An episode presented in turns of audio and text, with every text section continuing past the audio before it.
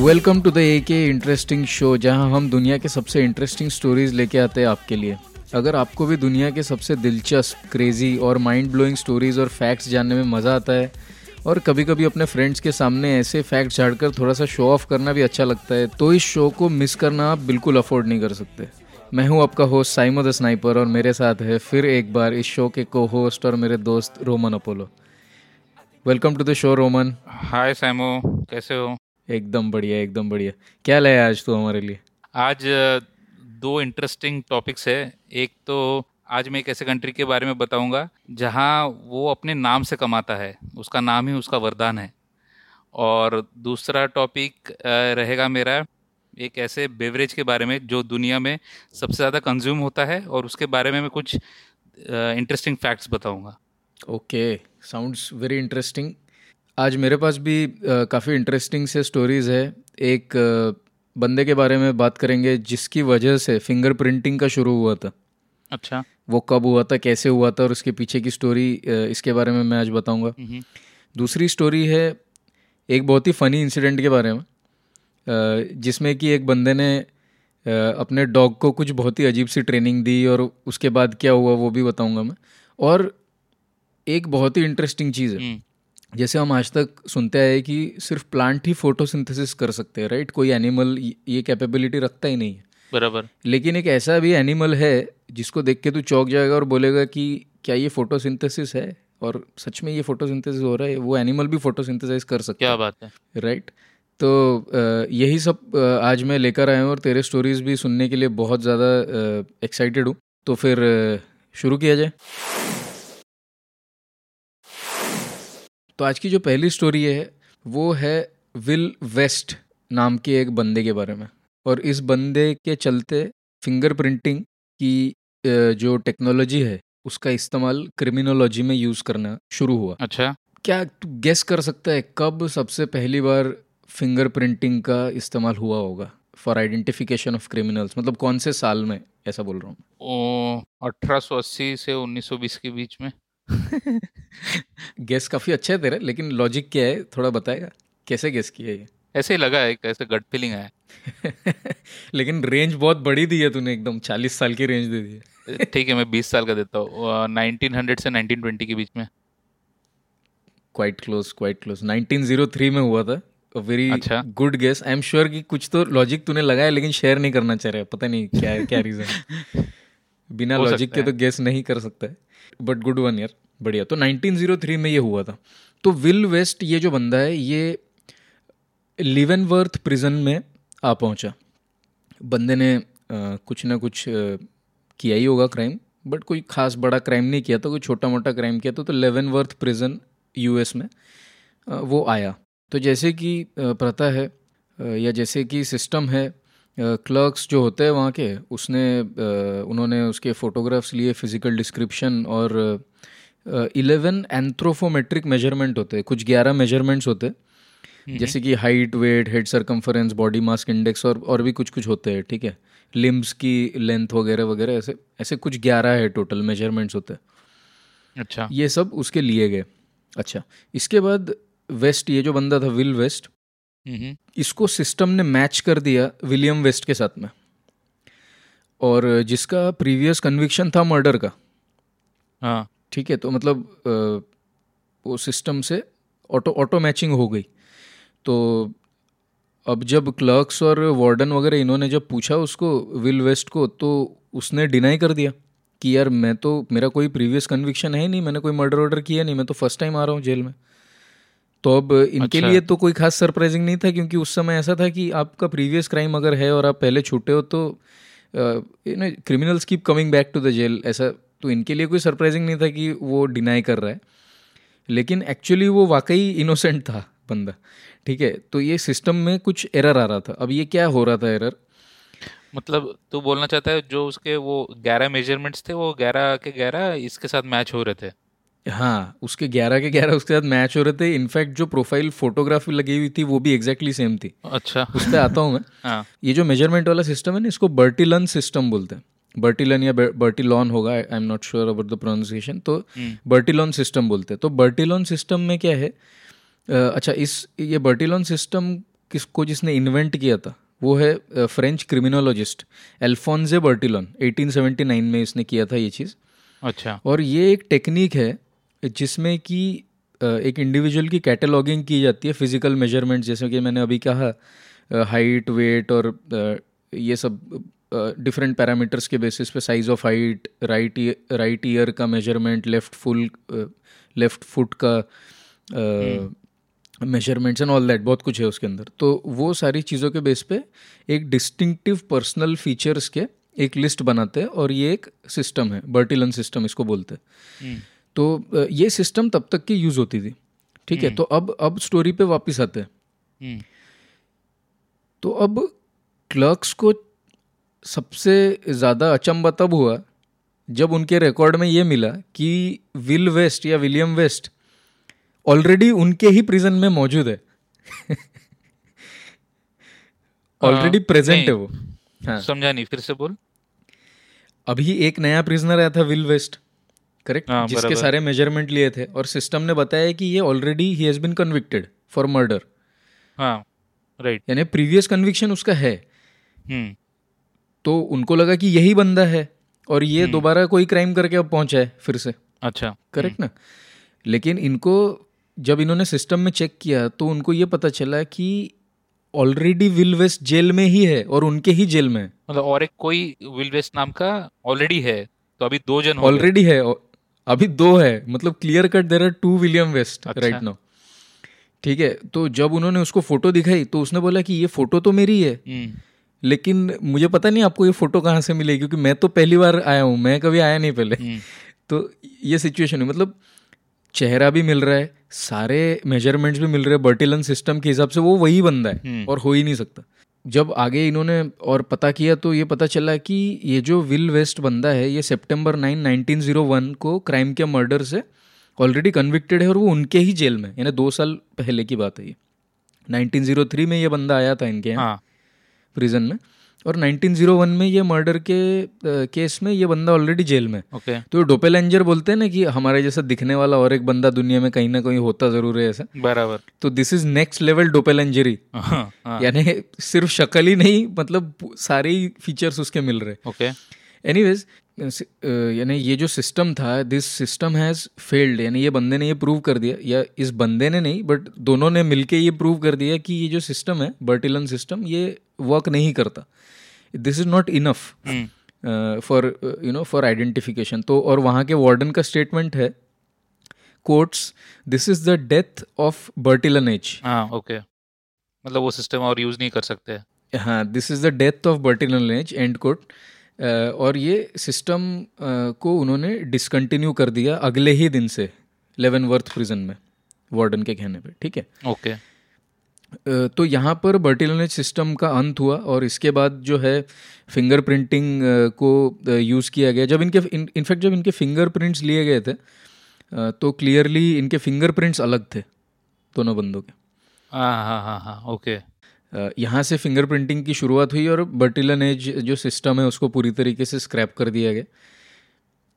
वैसे will waste ने कोई छोटा मोटा सा क्राइम किया था वो कुछ महीनों के बाद I think he got released और ये जो मर्डरर वाला जो विलियम वेस्ट था अ, वो आई थिंक उसने अपनी पूरी सेंटेंस को काटा था कुछ आई थिंक मे बी दस पंद्रह साल का उसका पूरा सेंटेंस था लाइफ सेंटेंस वो उसने पूरा सर्व किया था और आखिरी में उसको कुछ छोड़ा था।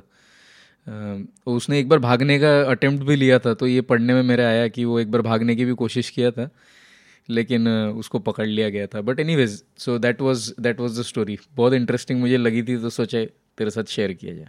नहीं बहुत ही इंटरेस्टिंग था लेकिन मेरे मेरा एक बहुत इंपॉर्टेंट सा सवाल एक है। हाँ। क्या बचपन में ये लोग कभी इंडिया आए थे क्या ये दोनों? पता नहीं मुझे ऐसा तो नहीं। क्यों ऐसा क्यों पूछ रहे नहीं ऐसा तो नहीं है ये लोग बचपन में इंडिया आए थे और कुंभ के मेला अटेंड किया था और वहाँ पे बिछड़ गए थे। इसीलिए ग्यारह के ग्यारह पैरामीटर इवन शक्ल हाइट सब मैच करता है। जैसे जुड़वा भाई वगैरह तो नहीं है ये दोनों? करेक्ट ऐसा डाउट मुझे भी आया था और ऐसा डाउट बहुत सारे जो हिस्टोरियंस है और जिन्होंने इसके ऊपर रिसर्च किया, उन्होंने भी डाउट लिया है। तो एक थियरी ऐसी भी है कि ये लोग actually they were twins but they got separated somehow but फिर भी अगर देखेगा ट्विंस में भी I have seen twins but ऐसे सारे अगर कोई ग्यारह मेज़रमेंट ले तो आई एम प्रिटी श्योर कि एकदम एग्जैक्टली मैच नहीं होते। थोड़ा बहुत हाइट में डिफरेंस होता है। नहीं होता नहीं होता। इवन इवन शक्ल में भी हल्का सा डिफरेंस रहता है। Right right. शक्ल में तो खैर देखा वो उन्होंने तो फोटोग्राफ से वेरीफाई किया होगा तो फोटोग्राफ एक जैसी दिख सकती है। लेकिन तू मतलब कान का लेंथ और पैर का ये तो थोड़ा बहुत तो फ़र्क होता ही है जनरली मैंने हाइट में तो अक्सर डिफरेंस होता है। एक दो इंच का फ़र्क हो जाता है हाइट में। बट मे बी इनका इनके साथ नहीं था। और दूसरा कोइंसिडेंस ये है कि दोनों का नाम सेम था। दो जुड़वा भाइयों का नाम कैसे और सरनेम विथ नाम and surname everything was same that's a different level coincidence है राइट राइट बट हाँ एक एक थियरी ऐसी है कि इतना इतना जो है मैचिंग हाँ इतना मैच अगर नाम भी सेम हो तो हो सकता है इवन सरनेम भी सेम है तो हो सकता है बिछड़े हुए भाई हो गए। क्वाइट पॉसिबल नहीं बहुत बढ़िया था और इससे पता भी चला कि फिंगर सिस्टम क्यों डेवलप हुआ था हम्म, हम्म। और जो कि अभी भी लागू है हम्म। अभी भी उसको माना जाता है ये यही बंदे इनकी वजह से मेरे को वो आधार कार्ड पे जाके दस दस फिंगर के प्रिंट देने पड़ते हैं यही यही है वो बंदा मैं मैं एक जगह गया था जहाँ पे अभी मुझे बायोमेट्रिक देना पड़ा वो पूरा हाथ का हाथ ले रहे थे फिंगरप्रिंट में। बोला इतना क्या दो थम का ले या पूरा उंगली का ले? अच्छा। लेकिन वो पूरा पाम का ले रहे हर एक चीज़ का ले रहे। मतलब कंफर्म है कि ये बंदा कुछ ना कुछ करने वाला है आगे जाके। क्या पता। नहीं बढ़िया बताया। चल मैं भी एक फैक्ट बताता हूँ एक इंटरेस्टिंग सा। तो देख हर एक कंट्री का एक सोर्स ऑफ़ इनकम होता है।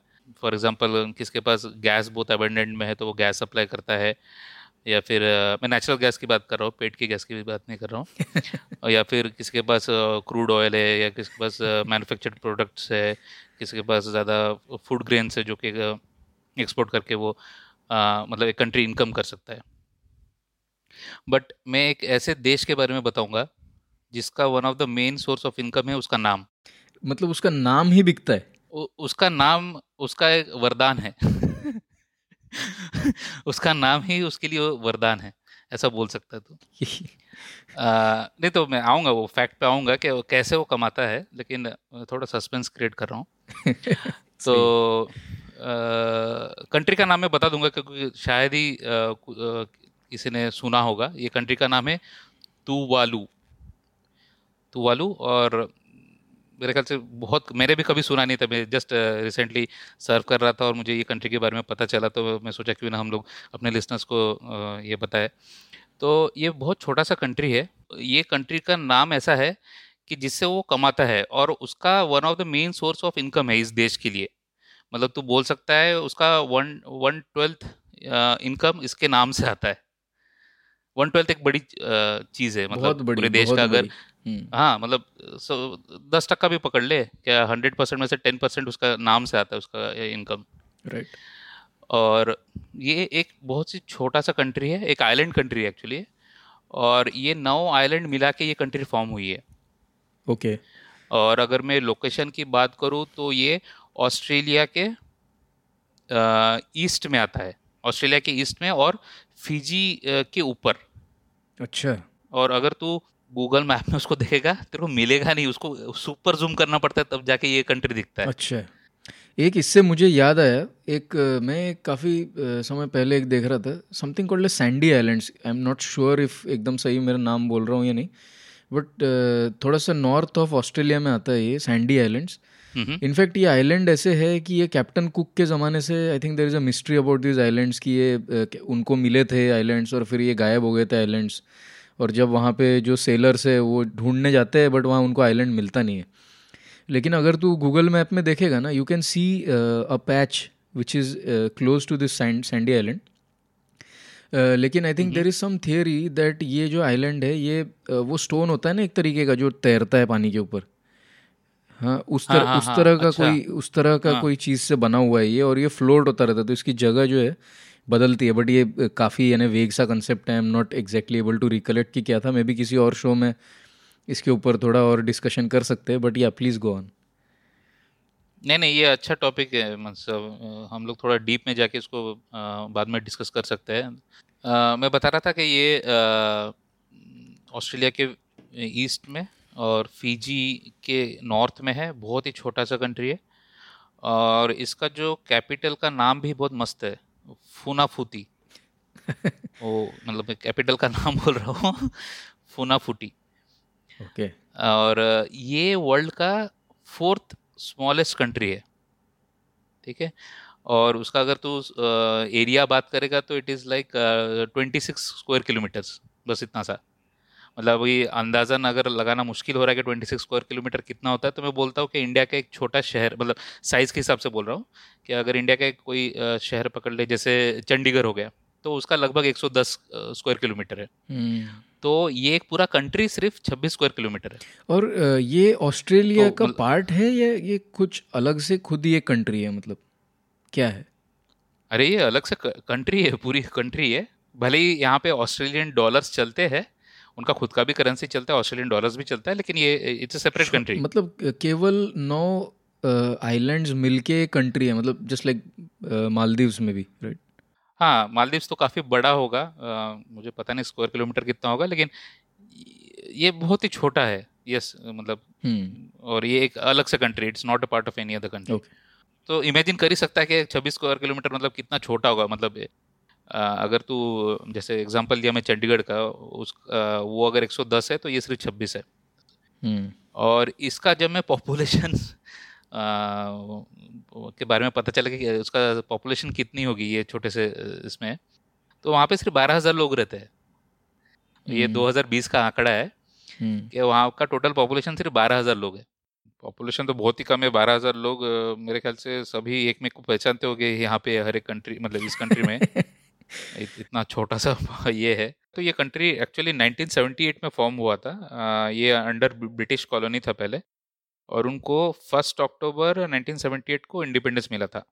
द इंटरेस्टिंग इंटरेस्टिंग फैक्ट तो काफ़ी कुछ था इसमें लेकिन अभी मेन टॉपिक पे आते हैं जहाँ पे पता चलेगा कि कैसा ये अपने नाम से कमाता है। hmm. तो 1995 में तुवालू को एक खजाना मिला। ये खजाना एक तेल के कुएँ मिलने के बरोबर था मतलब इतनी तो 1995 में क्या हुआ है इंटरनेट कॉरपोरेशन ने सभी कंट्री को एक कंट्री कोड दिया टॉप लेवल डोमेन का। ठीक है जिसको टीएलडी भी कहते हैं। फॉर एग्ज़ाम्पल इंडिया को मिला था डॉट आई एन या यूएस को मिला था डॉट यूएस hmm. या फ्रांस को मिला होगा डॉट एफ़ आर शायद। hmm. तो ये कंट्री का नाम तुवालू था तो उसको मिला डॉट टीवी और ओ, मेरे ख्याल से तूने गेस कर लिया होगा। हाँ मैंने गेस कर लिया है। अमेजिंग है भाई अमेजिंग है। तो प्लीज़ कंटिन्यू तो, तो और ये उसका टर्निंग पॉइंट था तुवालू क्या क्या उसको डॉट टीवी मिला। तो मेरे ख्याल से जब 1995 में जब उनको ये डोमेन असाइन किया होगा तब उन्होंने भी सोचा नहीं था क्या है हाँ डॉट टीवी मिला तो मिला क्या है इसमें? बट uh, इतना ही इम्पोर्टेंट एक डोमेन उनको असाइन किया गया था मतलब। और तब से तुवालू क्या करता है अपना डोमेन नेम वो लीज पे देता है। हम्म। तो अगर मैं 2011 में उन्होंने कोई किसी कंपनी के साथ कॉन्ट्रैक्ट साइन किया था कोई कनाडा का आ, आ, कोई फर्म था तो उनके साथ आ, अपना डोमेन नाम लीज करने का उसका कॉन्ट्रैक्ट साइन किया था और उसका वैल्यू था five million dollars per year करीब करीब पैंतीस करोड़ सालाना। अमेजिंग और ये जो कंट्री है उसका टोटल जो छोटा सा कंट्री है राइट तो उसका टोटल इनकम ही सिक्सटी मिलियन डॉलर्स है पर ईयर तो उसमें से फाइव मिलियन उसको इसी इसी में से मिलता है। hmm. तो वही लगभग एक वन ट्वेल्थ ऑफ़ द जो उसका इनकम है थ्रू दिस डोमेन नेम उसको मिलता है। अभी अभी रिसेंटली इनका जो कॉन्ट्रैक्ट था कैनेडियन कंपनी के साथ वो 2022 में एक्सपायर हो रहा है या हो गया ऐसा कुछ है। और ये लोग अभी सुनने में आया है कि गो डैडी के साथ कॉन्ट्रैक्ट कर रहे हैं और जो नया वैल्यू रहेगा वो डायरेक्ट फाइव मिलियन से टेन मिलियन डॉलर्स रहेगा पर ईयर मतलब साल का करीब seventy five crore per year Indian rupees में। सही है। अमेजिंग अमेजिंग तो मुझे बहुत ही अमेजिंग लगा था क्या मैं सही में मैंने कभी सोचा भी नहीं था कि डॉट टीवी किसको असाइन किया होगा। मुझे लगा ऐसा डॉट टीवी शायद सेपरेट टीवी शोज़ या टीवी चैनल्स हम्म। के लिए रखा होगा। बट ऐसा नहीं है ये तुवालू को असाइन किया गया था और तुवालू इसको लीज पे देता है जैसे for example dot dot TV या अमेजन डॉट टीवी या कोई भी टीवी चैनल जिसको ये डॉट टीवी का डोमेन चाहिए होगा। Absolutely amazing man absolutely amazing mind blowing बहुत ज़बरदस्त बहुत ज़बरदस्त। आई एम श्योर हमारे लिसनर्स ये सुनने के बाद उनका इंटरेस्ट लेवल नेक्स्ट लेवल पे जा चुका होगा। बहुत मज़ा आया सुन के। जब ये स्टोरी मैंने सुनी ना और जब ये हेडलाइन मैंने देखा इंटरनेट के ऊपर तो मुझे तो पहले समझ में ही नहीं आया कि चल क्या रहा है यहाँ पे मैटर हम्म, तो मैं तेरे को हेडलाइन सुनाता हूँ और फ़ोटो का डिस्क्रिप्शन बताता हूँ ठीक है? हम्म, हेडलाइन ऐसा है dog throws bricks man arrested अच्छा dog throws bricks and man arrested man arrested ये हेडलाइन था। अभी फ़ोटो का डिस्क्रिप्शन बताता हूँ कि क्या है। एक पिटबुल की फ़ोटो है वो अपने मुँह में एक बड़ी सी ईंट उठाए हुए है। और मैं- बहुत हंसा भाई, ये पढ़ने के बाद। और पिटबुल की फ़ोटो है, मुँह में ईंट उठाए हुए खड़ा है और ऐसा यानी फ़ोटो ऐसे नीचे वाले एंगल से लिया ऐसा लग रहा है कि वो कहीं तो चढ़ा हुआ है ऐसा पिटबुल। अब मैं तुझे बोलता हूँ कि क्या तुझे लग रहा है ये मतलब ये सुनने के बाद व्हाट डू यू थिंक कि क्या चल रहा होगा, ये हेडलाइन ये फ़ोटो क्या है मतलब क्या माजरा होगा? मेरे दिमाग में कुछ क्लिक हुआ है, मैं उसको व्यक्त करना चाहूँगा। उसको क्या बोलते हैं? वो अपने घरों के बाजू में रहता है अपन उसको फांद के जाते थे उसको क्या बोलते हैं? ये बाउंड्री वॉल यार फेंसिंग बाउंड्री बाउंड्री वॉल हाँ हाँ बाउंड्री वॉल बाउंड्री वॉल तो बाउंड्री वॉल के ऊपर एक कुत्ता एक ब्रिक लेके ऐसा बैठा होगा और एक चोर कुछ चोरी करके नीचे से जा रहा होगा। ओके और, और जैसे ही ये मोमेंट ऐसा था कि उसके मुँह से वो ब्रिक गिर गया और चोर के सर पे लग गया। और फिर शायद पकड़ लिया पुलिस ने। तूने टॉम एंड जेरी बहुत देखी है मुझे लग रहा है ऐसा। नहीं गलत है तेरा आंसर लेकिन अच्छा है कि तूने गेस किया क्योंकि मैं इतना मतलब दोबारा हंस पाया मैं इसके ऊपर। ये ये तो नहीं हुई थी घटना इतनी इतनी भी काल्पनिक घटना नहीं। चोर कूद रहा है। कुत्ता पता नहीं क्यों ईट लिए फेंसिंग के ऊपर खड़ा है तेरे स्टोरी के हिसाब से। जो भी है। अच्छा तो स्टो, तो स्टोरी पे आते हैं स्टोरी पे आते हैं? ठीक है an Asian man was arrested after he reportedly trained his dog after he reportedly. Trained his dog to throw stones at people when they knocked knock? तो जब उसके व्हेन दे नॉक्ड जब उसके घर पे आके कोई घंटी घंटी बजाता था ना दरवाज़ा नॉक करता था उसने कुत्ते को ट्रेन ट्रेन, ट्रेन किया हुआ था। अरे वो छत पे जाता था और ईंट रखे हुए थे। वो ईंट फेंकता था ऊपर से कुत्ता। यार ये बंदे का तो एक स्टैचू वैचू बनाना चाहिए यार ये तो लेजेंड है। तो अभी इसके पीछे इसके पीछे का रीज़न क्या था? ये बंदा जो है ये he is reported to be very lonely and unwilling to associate ठीक है? तो और इसलिए क्या है कि ये बड़ा गुस्से में आ जाता था जब कोई इसके घर पे आता था नॉक वॉक करता था तो इसको जब मन था तभी जाया करता था बाहर और कोई घर पे ना आए बस यही इसकी इच्छा थी। तो घर पे कोई आता तो ऊपर से ईट गिरते थे कोई अगली बार आता नहीं होगा am assuming but surprisingly but surprisingly police ने इसको जब अरेस्ट किया तो किस लिए अरेस्ट किस लिए अरेस्ट किया होगा? मेरे मतलब मेरे दिमाग में तो यही था कि यार किसी के सर पे गिर जाए। इस तरह की खतरनाक सिचुएशन वो क्रिएट कर रहा है इसलिए उसको अरेस्ट किया होगा राइट बट उसलिए उसको अरेस्ट नहीं किया। उसलिए उसको अरेस्ट नहीं किया। उसको अरेस्ट किया एनिमल क्रूअल्टी के लिए। अरे बाप रे। अच्छा। नहीं एनिमल क्रूरल्टी क्या कर रहा है उसमें? तो वो उसको ईट वीट उठाना सिखाया और ईट का वज़न ज़्यादा था ऐसा कुछ। समथिंग अब अब ये एक बहुत इंटरेस्टिंग चीज़ है। ये अभी मुझे अचानक से याद आ गया because you are discussing this एक ऐसा इंसिडेंट था there was a guy who was a aspiring rapper ठीक है वो रैप वैप के गाने वगैरह लिखता था। तो अब मैं पूरी स्टोरी नहीं बताता हूँ क्योंकि बहुत लंबी स्टोरी है शॉर्ट में बताता हूँ। तो ये रैपर था और इसके गाड़ी में गन और बुलेट्स थे। हम्म।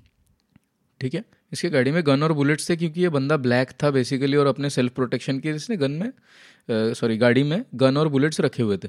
तो एक बार क्या हुआ पुलिस ने अ, इसको रोक लिया रास्ते में और गाड़ी की चेकिंग हो गई तो गन बुलेट्स वगैरह मिल गए और उनको बाहर वगैरह निकाला तो एक पेपर का टुकड़ा इसमें मिला और पेपर के टुकड़े में ऐसा लिखा हुआ था कि वो एक टेररिज्म का एक्ट कमिट करने वाला है वो प्लान कर रहा है। ठीक है? इसके बेसिस पे बहुत बड़ा इसके ऊपर केस वेस चला बहुत कुछ हुआ। अब क्वेश्चन ये उठता है कि वो बंदे ने टेररिज्म का एक्ट तो किया नहीं। किसी को मारा नहीं। तो उसके ऊपर केस कैसे बन सकता है? सिर्फ़ इसका मतलब यानी अगर इसको तू और थोड़ा सा एक्सपांड कर लेगा कंसेप्ट को तो इसका मतलब अगर तू मन में सोच रहा है किसी को हानि पहुँचाने की तब भी तुझे पुलिस पकड़ सकती है। तो थॉट पुलिसिंग हो गई। ये तो जो साइंस फिक्शन के डिस्टोपियन नॉवेल्स होते हैं उनमें हुआ करते हैं ऐसी चीज़ें कि आप सोचोगे भी अगर गलत तो आपको पकड़ लिया जाएगा। हाँ लेकिन इस पर देख मतलब डिबेटेबल है। अगर सोच उसके पास अगर प्रूफ है कि यहाँ ये कमिट करने ही वाला है। बराबर?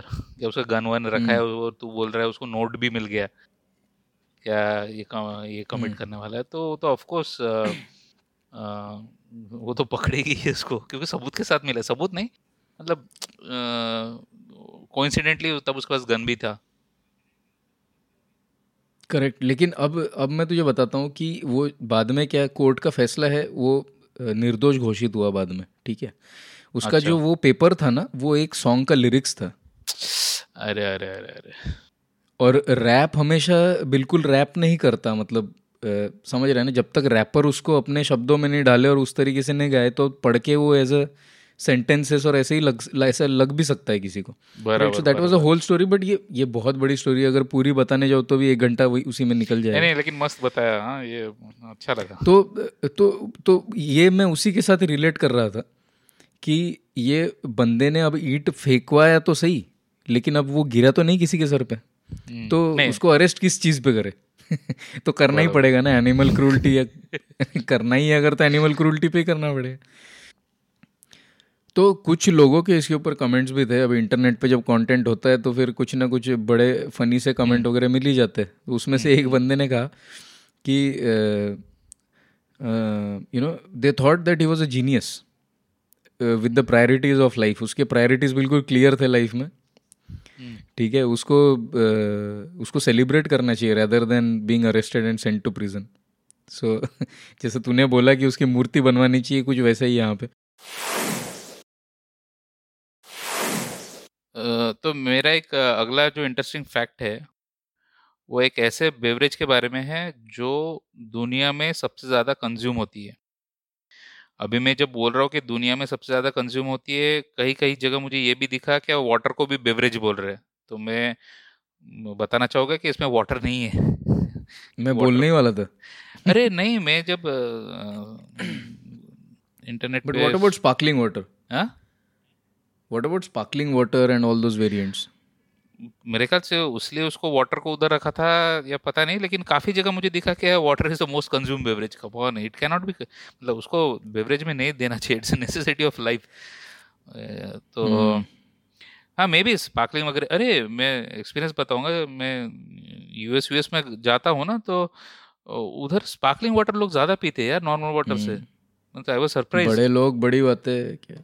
मतलब ऑप्शंस नॉर्मल वाटर के कम रहते थे और स्पार्कलिंग वाटर के ज़्यादा रहते थे ठीक है वाटर को भी थोड़ा साइड में हम्म। रखते हैं क्योंकि मेरे ख्याल से तो उसको बेवरेज में नहीं रहना चाहिए तो वाटर को छोड़ के कौन सा ऐसा बेवरेज है जो सबसे दुनिया में ज़्यादा कंज्यूम होता है तो इसको गेस कर सकता है कि मोस्ट कंज्यूम्ड बेवरेज क्या हो सकता है दुनिया का पानी छोड़ के ओके okay. तो बेवरेज के अंदर में पानी छोड़ दिया। बेवरेज बेवरेज में कोल्ड ड्रिंक्स आते हैं। तेरे को चल हिंट देता हूँ। हिंट ऐसा है क्या यूरोप स्पेशली जर्मनी में अक्टूबर फेस्ट मनाया जाता है? ये एक हिंट है। ओके जर्मनी में अक्टूबर फेस्ट मनाया जाता है लेकिन मुझे ये नहीं पता कि उस अक्टूबर फेस्ट में क्या पीते हैं वो लोग। अक्टूबर फेस्ट में नॉर्मली लोग बियर पीते हैं ये दूसरा हिंट था। बियर बियर बहुत ज़्यादा क्वांटिटी मतलब एक बार में बैठेगा तो बंदा कम से कम डेढ़ लीटर बियर तो पिएगा ही पिएगा। और कोल्ड ड्रिंक्स डेफिनेटली डेढ़ लीटर कोई नहीं पिएगा एक ही बार में। So I would guess beer is the नहीं इट्स रॉन्ग आंसर और मैंने जो अक्टूबर फेस्ट का हिंट दिया था, वो जानबूझ के दिया था, ताकि तू आंसर गेस गलत बोले। ये मतलब गलत हिंट देने का क्या मतलब है यार? ये गलत हिंट का फंडा कहाँ से आ गया? है गलत हिंट क्या चीज़ होती है? यानी मिसगाइड कर दो बंदे को। गलत रास्ते पे चढ़ छोड़ दो उसको कहीं पे भटकने के लिए। तो जो हिंट है इसका एक्चुअल हिंट है अभी ये सही वाला हिंट है वो वाला मैंने तेरे को जानबूझ के तू गलत बोले करके मैंने दिया था तो अरे भाई तो हिंट मत ही देना उससे अच्छा। ऐसे हिंट का क्या फ़ायदा जो गलत रास्ते पे छोड़ दे?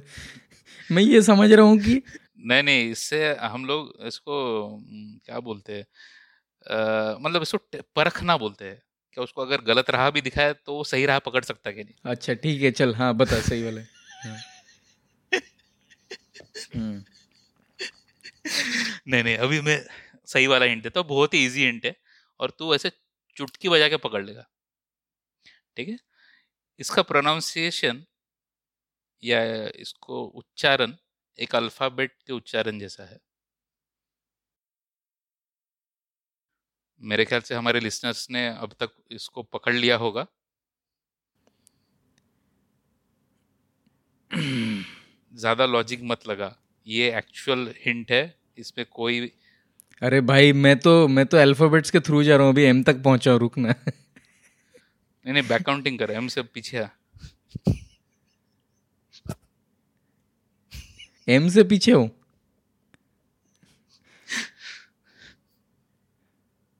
R S T.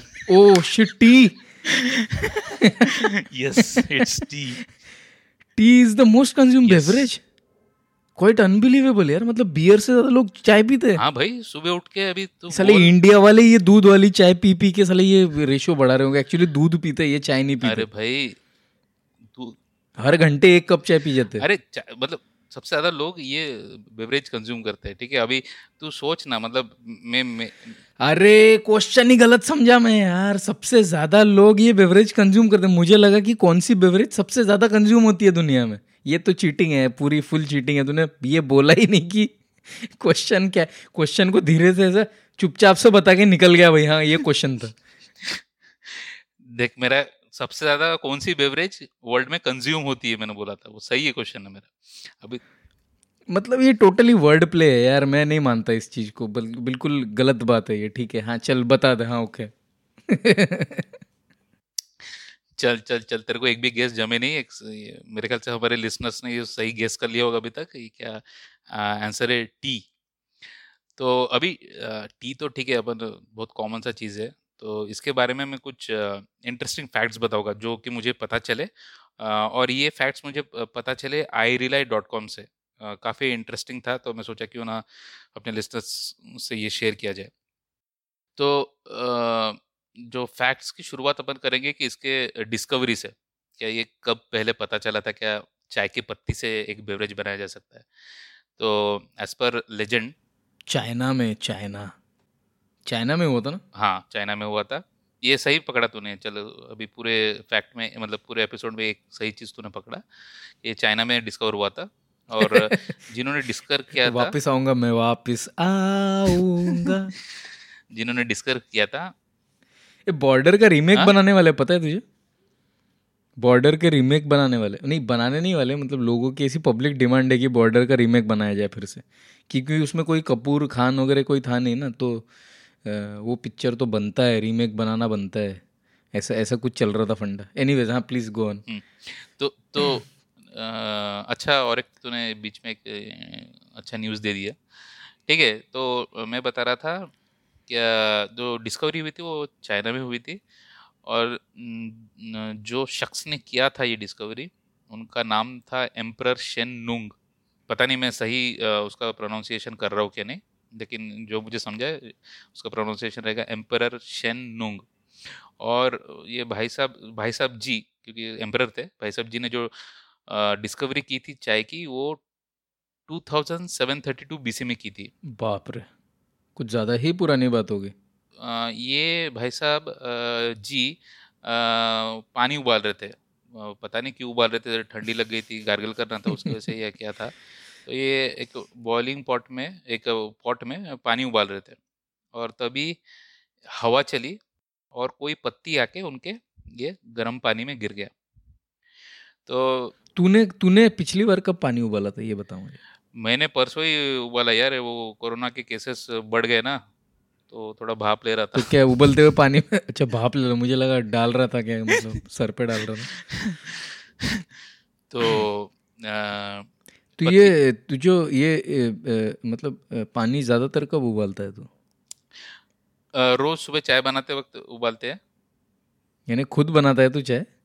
इतना इतना इतना शरीफ मैंने तुझे कभी देखा नहीं इतनी शराफत से ढका हुआ कभी तुझे देखा नहीं मैंने?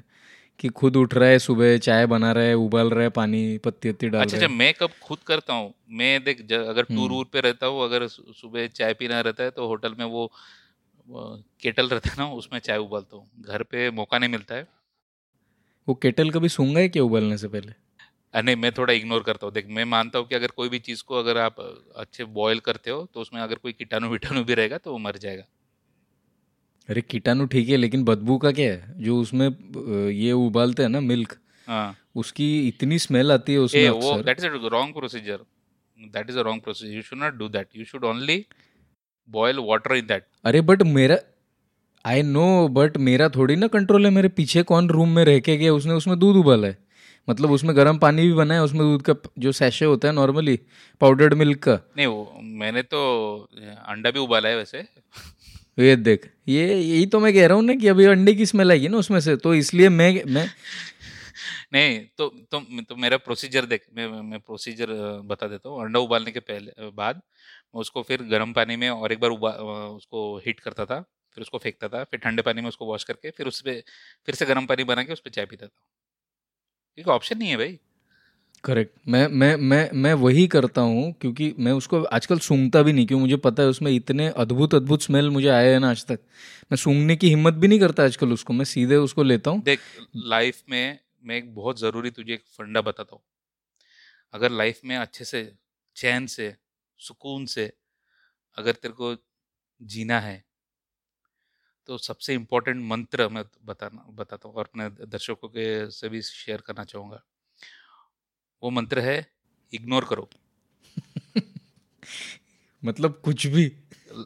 काफ़ी चीज़ों को इग्नोर करने से लाइफ सुकून सी रहती है। तो ये हमारे जो एम्पर जी थे शेन नोंग तो ये twenty two thousand seven two thousand seven hundred thirty two B में एक गर्म पानी उबाल रहे थे। तो और पत्ती आके वो, वो पॉट में गिर गई। और थोड़ा हल्का कलर वलर चेंज हो गया तो ये सोचे कि चलो ये कुछ नया है इसको थोड़ा सिप करके देखता हूँ। तो जैसे ही उन्होंने उसको सिप किया थोड़ा पिया उसको एकदम फ्लेवर मस्त लगा और बहुत रिफ्रेशिंग लगा। और उन्होंने जब अपना फीलिंग या उसको डिस्क्राइब किया उसके टेस्ट को तो वो बोला कि उसको वार्म सा फीलिंग आया और और उसको ऐसा लगा कि ये जो लिक्विड उसके पूरे बॉडी पार्ट्स में जाके हर एक पार्ट को इन्वेस्टिगेट कर रही है। उसके पहले मशरूम लिए थे उसने कुछ मतलब फूका क्या है ये? ये मतलब क्या इन्वेस्टिगेट कर रहा है वगैरह? चाय तो हम साले दिन में चार बार पीते नहीं और इसी से वो चाइना ने बहुत मतलब अब सत्ताईस सौ के दशक की मतलब twenty seven two thousand seven hundred BC में तो नहीं लेकिन बाद में काफ़ी उन्होंने इससे कमाया है ये टी से टी एक्सपोर्ट से।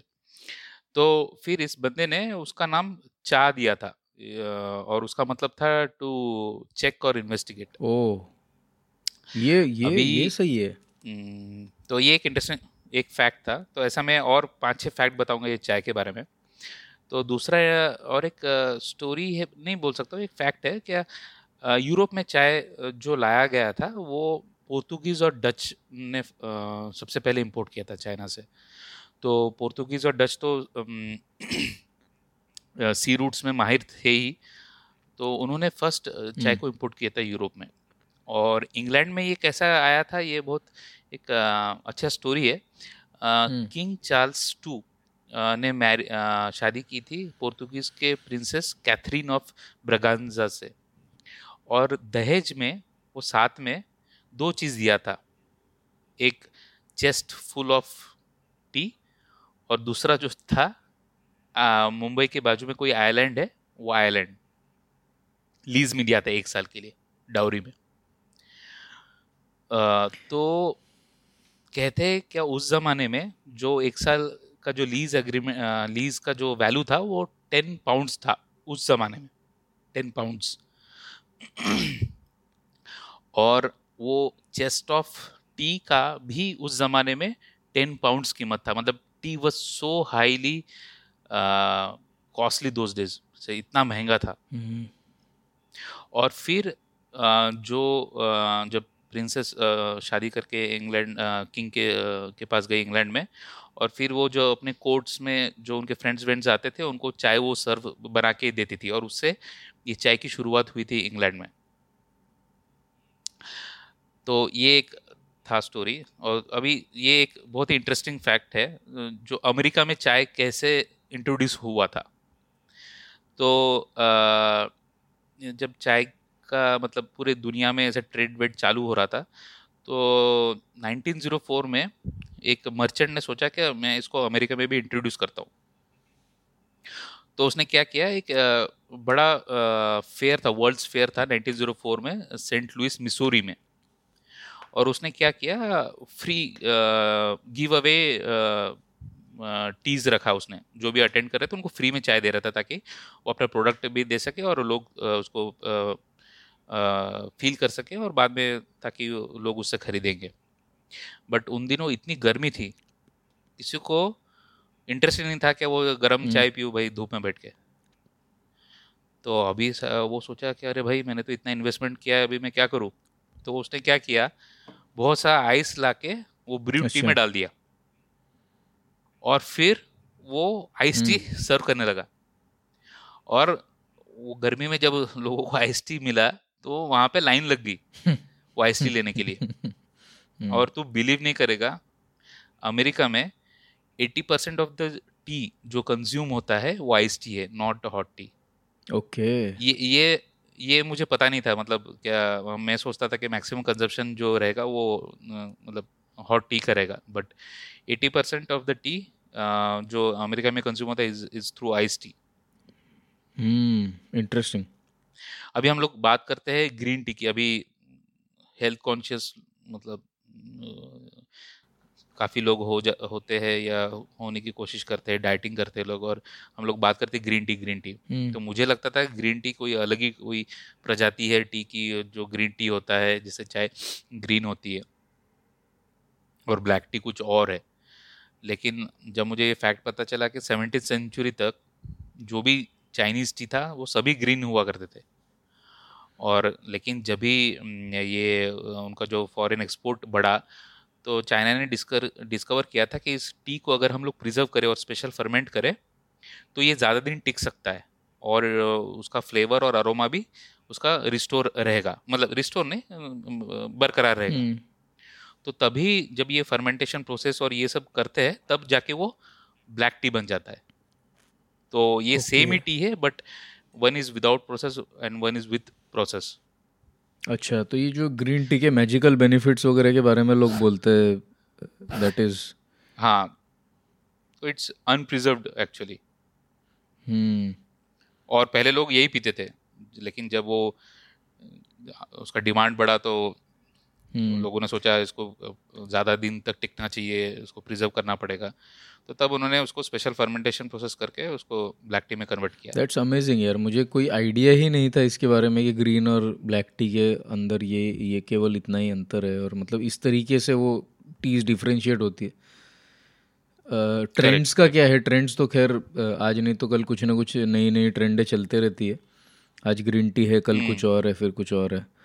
So that is a different aspect but नहीं नहीं और इसमें और इसमें एक ये है कि हम लोग सोचते हैं क्या ग्रीन टी है जो अपने को वो एंटीटॉक्सीडेंट्स आजकल और पॉलीफे मतलब उसमें ऐसे पदार्थ है जो एंटीटॉक्सीडेंट्स है और जो अपने सिस्टम को या अपने बॉडी को हेल्प करती है बट ऐसा नहीं है मतलब इवन इन ब्लैक टी और ग्रीन टी दोनों में पॉलीफिनॉल्स और एंटीटॉक्सीडेंट्स रहते हैं जो अपने बॉडीज़ में जो सेल रिपेयर का काम कर, करने में हेल्प करती है या फिर अपने को कार्डियोवास्कुलर अगर कोई डिज़ीज़ है उस पर हेल्प करती है। कैसे हेल्प करती है मुझे नहीं पता। मुझे जो मैंने जो पढ़ा उसके बारे में मैं बस शेयर कर रहा हूँ। अपन लोग डिप में जा सकते कोई और एपिसोड में। तो अ, लेकिन अभी ऐसा पॉपुलर बिलीफ है कि ये ग्रीन टी में ही ये सब खूबियाँ है बट ऐसा नहीं है। ब्लैक वाइट रेड या फिर कोई भी टी ले लो सब में ये पॉलीफिनॉल्स और एंटीटॉक्सीडेंट्स रहते हैं। और एक लास्ट एक फैक्ट चाय के बारे में। ये टी बैग्स टी बैग्स अपन ने सुना होगा नॉर्मली होटल होटल में तो या फिर अपन ट्रेन में सफ़र कर रहे होगे तो टी बैग्स मिलता है नॉर्मली तो वो कैसे ये स्टार्ट हुआ था प्रोसेस तो क्या हुआ था 1908 में न्यूयॉर्क में एक टी मर्चेंट सैंपल देता था सबको कैफेज में रेस्टोरेंट्स में। हम्म, अ, वो क्या करता है छोटे छोटे सिल्क बैग्स में वो सैंपल दिया देता था। अच्छा। और बाद में वो जब अ, वापस रेस्टोरेंट या कैफ़े गया तो पूछने के कैसा चल कैसा लगा आपको ये जो मैंने सैंपल दिया था? तो उसने देखा क्या वो रेस्टोरेंट वाले डायरेक्ट वो सिल्क बैग को पानी में डाल के उसको उबाल रहे। और फिर उन्होंने पूछा कि भाई ऐसा क्यों? तो वो बोलता है क्या? वो बोलता है कि इसमें हमारा टाइम बच जाता है और इतना कभी कभी डिमांड रहता है तो फट से ये बन भी जाता है। तो उससे ये टी बैग्स का आविष्कार हुआ था ऐसा करके।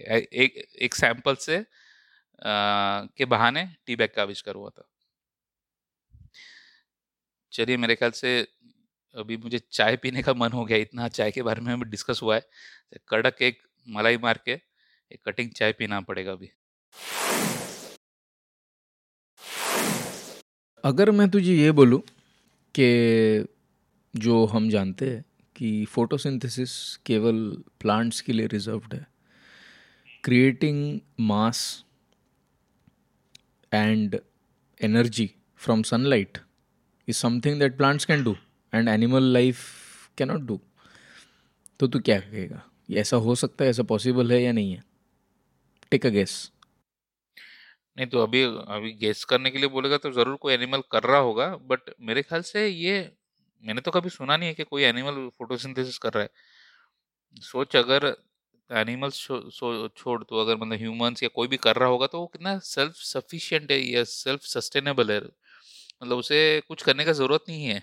That is a beautiful concept man that is a beautiful concept जो तूने अभी बोला है ना मैं इतना अप्रिशिएट कर रहा हूँ इस चीज़ को इस समय क्योंकि आखिरकार ज़िंदगी की इतनी बड़ी जो स्ट्रगल है वो है तो पेट की। यू नो पेट के लिए या रोटी कपड़ा मकान है जो भी बोल तो उसमें से एक चीज़ तेरी टेकन केयर ऑफ़ है। सही में सही में। खाना तेरा रिजर्व्ड है no problem just go out into sunlight it is free of cost correct कितनी यूटोपियन दुनिया होगी। बहुत बहुत बढ़िया कंसेप्ट बोली तूने। मेरे को बहुत बहुत अच्छा लगा ये सुन के एनीवेज बट क्या मतलब तेरा गेस क्या है कि ऐसा कोई एनिमल है कि जो फोटोसिंथेसिस कर सकता है? मैं बोल रहा हूँ इस इसके ऊपर मत जा। बहुत ही ट्रिकी है। बहुत ही ट्रिकी क्वेश्चन है। मुझे बोल, बोल। बहुत ही मुझे लग रहा है तू कहाँ जा रहा है। तू क्या ऋतिक रोशन का फ़ैन है? नहीं भाई मतलब एक जमाने में लगा था कि ऋतिक रोशन कुछ तो करेगा बड़ा लेकिन फिर वो यार कोई मिल गया पे अटक गया वो बंदा। नहीं नहीं नहीं वो मेरा one of the best actors है। अ, तो नहीं मुझे लग रहा है तू जादू की बात कर रहा है कोई मिल गया की? जादू तो एक फिक्शनल कैरेक्टर है मैं रियल लाइफ कैरेक्टर की बात कर रहा हूँ भाई। Truth is stranger than friction not sorry not friction fiction नहीं नहीं एक तो जादू है नहीं तो कोई नहीं है। नहीं तो कोई नहीं है अच्छा। तो तेरा गेस सही है या गलत है ये मैं थोड़ी देर के बाद बताऊँगा। अगर कोई ऐसा एनिमल है जो फोटोसिंथेसिस कर सकता है हम्म, तो किस तरह का एनिमल होगा वो? मैं तुझे ऑप्शन देता हूँ। चार। हरे कलर का। Good good guess colour guess करने बोला नहीं था लेकिन सॉरी तो ऑप्शन देता हूँ किस तरह का एनिमल होगा? इमेजिन कर एक एनिमल है जो फोटोसिंथेसिस कर सकता है। मैं तुझे बताऊँगा अभी थोड़ी देर में कि वो क्या है क्यों है कैसे हम्म, वो किस तरह का एनिमल होगा? फ़िश होगा। हम्म, एम्फीबियन होगा। इंसेक्ट होगा। या मोलस्क होगा। मैं थोड़ा तो नॉर्मल टर्म्स यूज़ करेगा? ये मॉलस क्या है? अच्छा मोलस्क क्या है? ओके राइट मुझे पता था ये पूछेगा तू। तो मॉलस्क मॉलस्क वो है सॉफ्ट बॉडीड इन्वर्टिब्रेट्स यानी स्नेल्स जो वो होते हैं ना स्नेल्स सॉफ्ट बॉडीड लेकिन वर्टिब्रल कॉलम नहीं होता उनके अंदर में। तो उनको मॉलस कैटेगरी में ये किया जाता है मतलब they are not insects they are not animals also so they they are not insects basically and uh, come under uh, phylum mollusca और इनका इनके कभी कभी शेल्स होते हैं कभी कभी शेल नहीं होते तो इस तरह के स्नेल्स तो हमने देखे ही है जिनके शेल्स नहीं होते हैं कई बार। और कई बार होते भी है। तो तेरे ऑप्शन क्या था? एक तो एम्फीबियन फ़र्स्ट ऑप्शन क्या था? फ़िश था एम्फीबियन था इंसेक्ट था and mollusc is the fourth option तो मैं फिफ्टी फिफ्टी ऑप्शन लेना चाहूँगा इस अभी। कंप्यूटर महाशय चार ऑप्शंस में से दो ऑप्शन हटा दिए। डिंग डिंग डिंग। तो ऑप्शन जो अभी बचे हैं वो है फ़िश एंड मॉलस्क मैं मॉलस्क के साथ जाना चाहूँगा। आर यू श्योर यस वैसे ये लाइफ लाइन कहाँ से आ गई यार? दिमाग यानी मतलब मैंने दिया भी क्यों ये लाइफ लाइन मैंने बोला तूने दे भी दिया कहाँ से ये लाइफ लाइन आ गई यार? ये सारा sound effect what the hell anyways चलो mollusc is the right answer नहीं मेरे को एम्फीबियन और मोलस्क में आ, मुझे लगा कि दोनों में से किसी एक को होगा फिर और मोलस तुझे इसलिए लगा क्योंकि ये एक अजीब सा टर्म था जो तूने पहले नहीं सुना था। बस इसीलिए तुझे लगा होगा मोलस्क नहीं तो कल तक तो तेरे लिए मॉलस नाम की कोई चीज़ ही नहीं थी। नहीं नहीं तूने इतना मॉलस के बारे में रिसर्च करके तूने बोला कि ये एकदम सॉफ्ट होगा ये होगा तो बंदे ने रिसर्च किया है। तो होगा कुछ कारणवश। ये एक था और दूसरा था ये सॉफ्ट है तो मेरे ख्याल से उसको कम खाना वाना लगता होगा हड्डी वड्डी भी नहीं है इसको तो। ओके ओके बट तेरा लॉजिक जो भी हो देख लॉजिक लॉजिक होता है। हम्म। ठीक है और सारे हिंट पकड़ना आंसर देने वाले के ऊपर डिपेंड करता है। तो जो तेरा लॉजिक है वो बिल्कुल परफेक्ट है और I would give you hundred on hundred because you guess the correct answer और जो तेरा पहला आंसर था ना उसके बारे में मैं इलेबोरेट करता हूँ कि कोई ऐसा एनिमल ऐसे एक्चुअल में है क्या जो फोटोसिंथेसिस कर सकता है? तो आंसर थोड़ा सा ट्रिकी है हाँ भी है और नहीं भी है। Depend hmm. करता है कि हम कैसे सोच रहे हैं उसके बारे में। Okay okay. तो एक ऐसा एनिमल है जिसका नाम है एलिसिया क्लोरोटिका एलिसिया क्लोरोटिका नाम है और ये एक स्लग है। स्लग मतलब एक तरह का स्नेल ही है मतलब उसके ऊपर वो उसका शेल नहीं होता है। अच्छा। It's a without without shell kind of a mollusc होता है ये। ठीक है? और ये आ, ये फोटोसिंथेसिस कर सकता है। Okay now let me explain first तो ये दिखने में ऐसा होता है कि एक पत्ते के तरह होता है। इमेजिन कर ले एक पूरा पत्ता। पीपल का एक पत्ता इमेजिन कर ले। बट पत्ते के साथ जुड़ा हुआ है एक इस तरह का स्नेल जिसकी कोई शेल नहीं होती। हम्म। ठीक है? और ये पूरा होता है ग्रीन कलर का ऑब्वियसली ग्रीन ही होना होगा उसको अगर फोटोसिंथेसिस करनी है तो। हम्म। अब है ऐसा कि ये फोटोसिंथेसिस एक्चुअली करता नहीं है। अच्छा।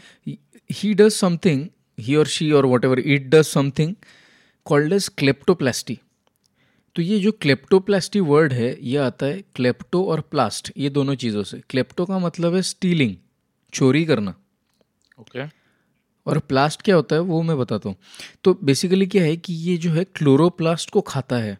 ये जो ये जो जीव है ये जो कीड़ा है कीड़ा तो नहीं बोल सकते बट जो भी है मॉलस्क है स्नेल है ये क्लोरोप्लास्ट को खाता है। और वो क्लोरोप्लास्ट उसके लिए फोटोसिंथेसिस की जो क्रिया है वो करते हैं। अच्छा। तो ये खुद तो ये खुद फोटोसिंथेसिस नहीं करता। और क्लोरोप्लास्ट उसके लिए सिंथेसिस करते हैं। और इनफैक्ट कोई भी ऐसा जीव नहीं है जो दरअसल यानी in the true sense of the term of photosynthesis कर पाए, ऐसा कोई भी एनिमल नहीं है। अभी वो क्लोरोप्लास्ट को खा रहा है तो वो फोटोसिंथेसिस का जो प्रक्रिया है, वो खुद कर रहा है। तो ये जो मोलस्क है, जो बहुत भारी सा नाम बोला है, वो एक्चुअली फोटोसिंथेसिस कर रहा है but he is not self dependent ये बोल सकते हैं। अब अब कहानी में लाता हूँ और एक ट्विस्ट हम्म। अगर इतना ही कर लेता तो मैं तो चल मैं भी डिक्लेयर कर देता कि ये फोटोसिंथेसिस कर ही रहा है यार तुम क्या कह रहे हो? अब मैं खाना खा रहा हूँ तभी तो मैं काम पे जा रहा हूँ ना। तो ऐसा थोड़ी है ना कि खाना जो मतलब काम जो है वो मेरा खाना कर रहा है ऐसा थोड़ी ना। नहीं लेकिन तेरे कहा जो फोटोसिंथेसिस की, की डेफिनेशन है उसमें क्लोरोप्लास्ट बनाना भी एक डेफिनेशन है क्या? क्लोरोप्लास्ट का रहना? नहीं वो वो वो डेफिनेशन का पार्ट नहीं है। वो डेफिनेशन फोटोसिंथेसिस का मतलब है कि रोशनी से आप खाना बना पाओ। तो तो वो, वो बंदा ये कर रहा है तो फोटोसिंथेसिस का जो डेफिनेशन में ये बंदा बेटर है। कर रहा है। I agree I agree I agree I agree but but but कहानी में ट्विस्ट आने तो दे भाई आने तो दे। हाँ बता बता। तो कहानी में ट्विस्ट ऐसा है क्लोरोप्लास्ट के पास सारे जीन्स नहीं होते हैं फोटोसिंथेसिस करने के लिए मतलब ये नहीं कि आपने क्लोरोप्लास्ट को रख दिया एज अ सिंगुलर थिंग और वही फोटोसिंथेसिस कर ले हम्म। ठीक है तब तो तब तो ऐसा हो सकता है कि कोई भी कोई भी जानवर क्लोरोप्लास्ट ले लेता और फिर वो Correct. उसे करने लग जाता है फोटोसिंथेसिस करने लग जाता ऐसा नहीं है ऐसा नहीं है हम्म। ठीक है इस जानवर के पास में एक और वायरस है जो इसके साथ को इवॉल्व हुआ है हम्म। वो वायरस इसको हेल्प करता है उस रिमेनिंग जीन को पूरा करने में so this animal consumes chloroplast और ये जीन एक वायरस के रूप में आती है उसके अंदर में हम्म। ये ये जीन उसके अंदर आती है एक वायरस के रूप में हम्म। और वो हेल्प करती है so basically it is three organisms this animal the chloroplast and the virus all three coming together to carry out the process of photosynthesis if it if it can be called so मतलब basically light से energy transformation mass transformation की जो बात कर रहे हैं हम लोग, उसमें ये तीन चीज़ें इन्वॉल्व तो इसमें अब अद्भुत बात है कि ये जो वायरस ये आता कहाँ से? हम्म हम्म हम्म। मेरा अगला क्वेश्चन वही था। तो जब ये एनिमल जो है ना, ये जब रिप्रोड्यूस करता है तो ये अंडे अंडे के फॉर्म में ये रिप्रोड्यूस करता है तो ये जो एग जो है, ये इसके जीनोम तो इसमें होता ही है, लेकिन जो मादा होती है, वो थोड़ा सा सैंपल वायरस का भी अंडों के साथ इंजेक्ट कर जाती है अंडों के अंदर इंजेक्ट कर जाती है, ताकि वो वायरस भी उसका पार्ट बन जाए एग का। अरे ज़बरदस्त। तो it's like a complete you know what what can I say it's a part of the evolution of this animal मेरे ख्याल से वायरस को अलग ना बोल के उसको उसी का पार्ट बोलना चाहिए। बोल देना चाहिए right right there there are so many bacteria and so many viruses in our body body exactly मैं यही बताने वाला हाँ जो जो हेल्प करते हैं हमको मेटाबोलाइज करने exactly, में डाइजेशन exactly. में और बहुत कुछ बहुत सारी प्रक्रिया करने में। तो but but to be you know absolutely scientifically clear तीन अलग अलग चीज़ें हैं इसमें. एनिमल है वायरस है क्लोरोप्लास्ट है, जो तीनों मिलकर इस प्रोसेस को कंप्लीट करते हैं. तो एब्सोल्युटली अमेजिंग लगा मुझे. अमेजिंग लगा मुझे. नहीं नहीं, बहुत ही है. मतलब सोचा भी नहीं होगा कि क्या अदर देन प्लांट सिर्फ़ कोई फोटोसिंथेसिस कर सकता है, but this is amazing. But इसमें देख दो चीज़ें। एक तो ये जो मोलस्क है, ये खुद फोटोसिंथेसिस कर सकता है, बट ये सेल्फ डिपेंडेंट नहीं है बिकॉज़ इसको तुम अलग पत्तियों से अलग अगर छोड़ दोगे तो he cannot sustain. He has to get मतलब उसको, वो क्लोरोप्लास्ट चाहिए होगा उसको सस्टेनेंस के लिए। तो ये मैं बोलूँगा ये बीच में आता है कहीं तो भी। क्या इसको absolutely brilliant point brilliant point ये जो तूने बोला ये I totally agree with that because photosynthesis का जो यूटोपियन दुनिया तूने तैयार किया था ना पहले कि यार मुझे खाने की ज़रूरत ही नहीं है वैसा इसमें है नहीं। तो इसकी डिपेंडेंसी तो है फिर भी प्लांट्स के ऊपर। और अगर ऐसा होता तो यार मैं तो पहला बंदा होता जो अपनी पीठ पे पत्ती लगा के घूम रहा होता दुनिया में। सही में वो सोच के कितना अच्छा लगता है ना कि मतलब अपन एटलीस्ट फ़ूड साइड से सेल्फ सस्टेन हो हो पाए रहते अगर सभी लोग फोटोसिंथेसिस कर सकते थे तो। एब्सोल्युटली मैंने और इनफैक्ट तो अगर देखेगा ना तो फ़ूड ही सबसे इम्पोर्टेंट है। वो तीनों चीज़ों क्लोदिंग का क्या ही है? बताना मतलब क्लोदिंग कौन सा एनिमल है दूसरा जो क्लोदिंग लेके घूम रहा है? तो that's that's a created kind of a scenario और शेल्टर शेल्टर भी नेचुरली अवेलेबल होता है। कोई आपको रोकेगा नहीं अगर आप किसी केव में जाके रहने लगे कल से। Right maybe I don't know maybe some government officials कुछ not sure about that but नहीं ये एक मैंने रिसेंटली एक नॉवल पढ़ा था मुझे नाम याद नहीं हो रहा है। आ, कोई इसराइली ऑथर थे। इवोल्यूशन के बारे में उन्होंने बताया था। तो उन्होंने भी जो बताया था कि जो एजेस आए हुए हैं वो मोस्टली बेस्ड ऑन फ़ूड मतलब जैसे एग्रीकल्चरल एक एग्रीकल्चर एवोल्यूशन आया था। तो और उसी के माध्यम से मतलब ये सब चीज़ें बना था क्या? मुझे ग्रो करना है मतलब एग्रीकल्चर प्रोड्यूस करना है फिर उसको सेफ़ रखना है इसलिए मुझे घर बनाना है इसलिए मुझे आ, सब कुछ बनाना है। तो फ़ूड से ही बेस करके सब कुछ इवॉल्व हुआ है।